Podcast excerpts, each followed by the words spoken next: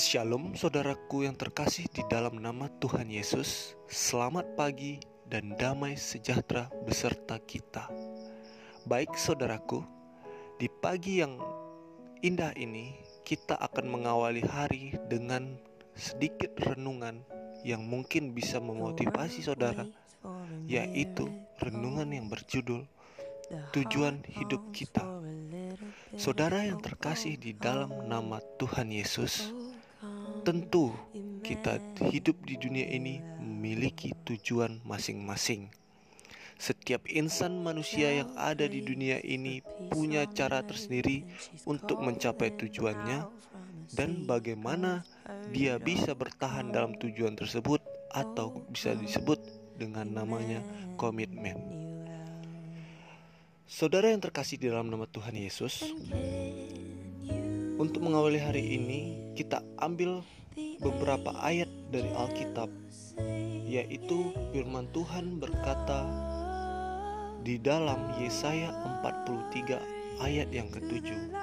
Di sini dikatakan, semua orang yang kusebutkan dengan namaku, yang kuciptakan untuk kemuliaanku, yang kubentuk dan juga yang kujadikan. Jadi di sini saudaraku, semua orang di sini Tuhan jelas berkata, semua orang yang kusebutkan dengan namaku. Berarti setiap orang yang ada di dunia ini pasti memiliki tujuan dan pasti mencari cara untuk mencapai tujuan tersebut. Baik, di ayat yang selanjutnya tertulis di dalam 1 Korintus 6 ayat yang ke-20. Begini bunyinya. Sebab kamu telah dibeli. Baik saudaraku, diulangi. Sebab kamu telah dibeli dan harganya lunas. Terbayar. Karena itu muliakanlah Allah dalam tubuh. Maksudnya di sini saudaraku yang terkasih di dalam nama Tuhan Yesus. Seringkali kita dalam mencapai tujuan, kadang kita mencari jalan pintas jalan pintas yang justru kadang tidak disukai oleh Tuhan dan caranya dimurkai oleh Tuhan. Tentu saudaraku, di sini jelas dikatakan kita tidak perlu khawatir akan tujuan hidup kita saudaraku. Asal kita mau berusaha, tentu Tuhan akan buka jalan. Tuhan akan perlihatkan jalan. Tapi terkadang saudaraku, kita cenderung memaksakan kehendak kita. Kita cenderung memaksakan niat kita. Kita cenderung berpikir tujuan itu sudah baik. Tapi belum saudaraku. Tapi belum. Kenapa begitu? Kadang apa yang kita lihat baik itu bisa saja tidak baik dan tidak sesuai dengan tujuan hidup kita yang diharapkan Tuhan. Diulangi, yang diharapkan Tuhan. Setiap manusia punya tujuan. Petani memiliki tujuan yaitu menghasilkan padi untuk ditanam. Para pengepul memiliki tujuan untuk mengumpulkan padi. Semua punya tujuan masing-masing untuk dijualkan. Kemudian para pengepul kembali membawanya ke pabrik untuk dijadikan beras, dibersihkan lalu kita makan. Akhirnya tujuan tersebut sampai pada kita dan kita bisa menikmati. Tentu saja, job atau pekerjaan yang diterima petani berbeda dengan yang pengepul dan cara menghasilkannya pun berbeda. Tidak mungkin seorang pengepul bertani menunggu berbulan-bulan lalu dia mengepul sendiri tidak. Pengepul tugasnya mengepul, bertani tugasnya yaitu bertani. Sedangkan Pabrik tugasnya membersihkan padi, membersihkan semua kulit-kulitnya lalu dijual sesuai ke pasar sesuai dengan harga yang disepakati. Sama seperti pada Matius 5 ayat ke-14 di sini dikatakan, "Kamu adalah terang dunia. Kota terletak di atas gunung tidak mungkin tersembunyi." Sungguh indah ayat ini saudaraku. Saya bacakan ulang. Kamu adalah terang dunia. Kota yang terletak di atas gunung tidak mungkin tersembunyi. Artinya kota yang terletak di atas gunung tidak mungkin tersembunyi yaitu tujuan hidup kita saudaraku. Apa yang ingin kita capai tidak mungkin tersembunyi bila kita mengharapkan berusaha dan mengharapkan Tuhan yang memberkati usaha kita tersebut. Kita tidak bisa berdiri di kaki kita sendiri, saudaraku. Kita perlu bantuan Tuhan sehingga dia akan membukakan jalan di sini jelas dibuat gunung tidak mungkin tersembunyi. Gunung itu besar. Siapa yang bisa menyembunyikan gunung selain, selain Tuhan? Jelas itu. Sama seperti tujuan hidup kita kalau kita berjalan bersama dia. Kita ikuti apa yang Tuhan mau. Tentu Tuhan akan buka jalan dan itu tidak bisa diambil sama orang lain. Itu tidak bisa disembunyikan. Itu punya saudara. Selanjutnya di Matius 28 ayat yang ke-19. Karena itu pergilah dan jadikan semua bangsa muridku dan baptislah mereka di dalam nama Bapa, Anak dan Roh. Di sini maksudnya kita bukan semena-mena datang lalu kita bilang baptislah mereka dalam nama anak.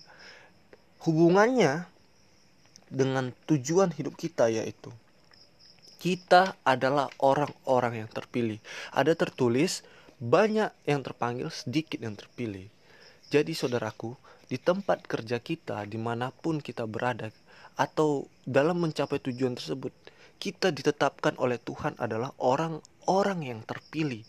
Terpilih berarti Tuhan langsung memilih kita untuk menjadi berkat bagi orang lain, untuk meneladani sikap Kristus dalam hidup kita. Di mana pun kita berada, kita meneladani sikap Kristus. Di mana di saat orang melihat kita, orang melihat Kristus apa yang kita lakukan, tutur kata yang kita keluarkan bersama rekan-rekan, siapa pun. Ini ada kaitannya dengan tujuan hidup. Maka akan dibukakan jalan lagi kan? Dibukakan jalan apabila kita sudah berjalan bersama Kristus Yesus, otomatis itu semua orang yang ada di dunia ini akan sayang sama kita, akan dibukakan jalan melalui mereka. Tuhan tidak turun langsung, Tuhan tidak mungkin turun langsung dari atas ke bawah untuk membukakan jalan, melainkan Tuhan melalui orang-orang di sekitar kita. Jadi di sini kita adalah manusia yang terpilih, saudaraku. Cenderung lagi, saudaraku, dalam menggapai tujuan ini, iblis memiliki peran penting juga. Ingat, iblis memiliki peran penting juga dalam hidup ini. Apa peran penting iblis tersebut? perannya adalah mengacaukan semuanya, mengacaukan tujuan kita yang sudah baik, membuat kita mencoba mencapai tujuan itu dengan gampang, tanpa ada usaha, caranya instan, tapi kelihatannya indah, tapi akhirnya itu merugikan sekali bagi hidup kita. Di sini mau dikatakan apa hubungannya seperti yang tadi dibilang dalam 1 Korintus? Kamu telah dibeli dan harganya lunas. Karena itu muliakan Allah, Allah, Allah dalam tubuhmu. Maksudnya muliakan Allah. Di saat iblis datang, apa sikap hidup kita? Apakah kita terlena, terikut, atau bahkan jatuh kembali ke dalam dosa? Sikap hidup seorang pengikut Kristus adalah bertahan dan setia, cenderung dalam pekerjaan di mana pun kita berada. Kadang jabat untuk mencapai tujuan hidup kita, seseorang ingin mencapai tujuan dari seorang anggota dalam suatu perusahaan, ingin mencapai suatu yang level yang lebih tinggi kita sebutkan, dia cenderung mendapatkan iming-imingan atau jalan pintas. Bahkan tidak jarang Orang-orang yang terpilih ini mendapat rayuan untuk meninggalkan Kristus Yesus agar mendapatkan satu jabatan. Lagi-lagi ini adalah tipu muslihat iblis, saudaraku.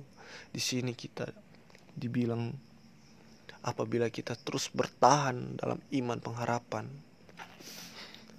seperti yang tertulis di dalam Mazmur 37 ayat yang ke-24 apabila ia jatuh tidak sampai tergeletak sebab Tuhan menopang tangannya. Diulangi. apabila ia jatuh tidak sampai tergeletak sebab Tuhan menopang tangannya. Luar biasa sekali ayat ini.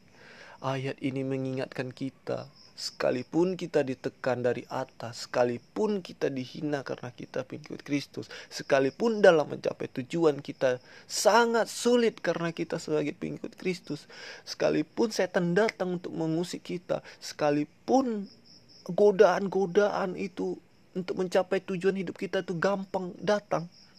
Tapi ketahuilah tuh, saudaraku, Tuhan tidak meninggalkan kita jelas di Mazmur 37 ayat 24 ini dikatakan, apabila ia jatuh, tidak sampai tergeletak. Tuhan tidak akan mempermalukan anak-anaknya. Ingat itu saudaraku, Tuhan tidak akan mempermalukan anak-anaknya di mana pun saudara berada. Sebab Tuhan menopang dengan tangannya.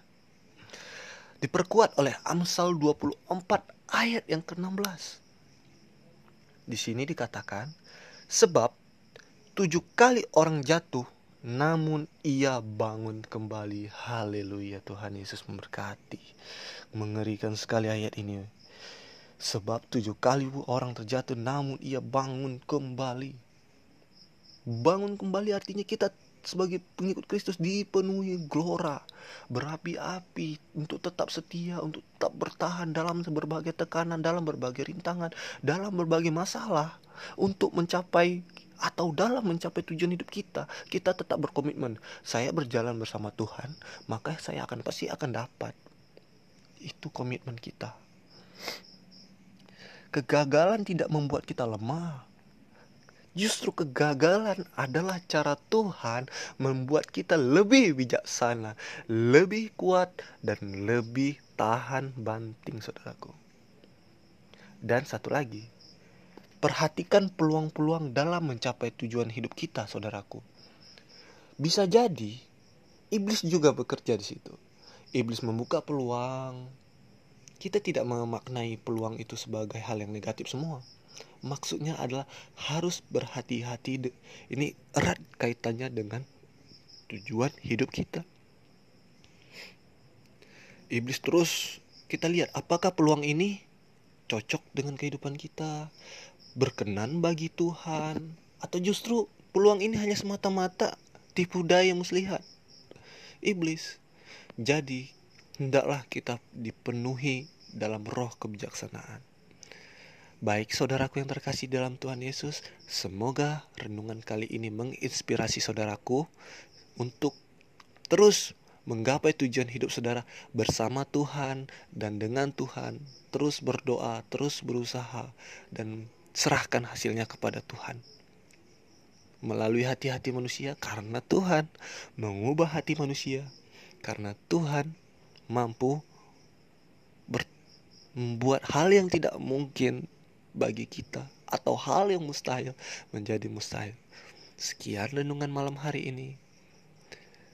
Shalom, Tuhan memberkati. Tetap semangat.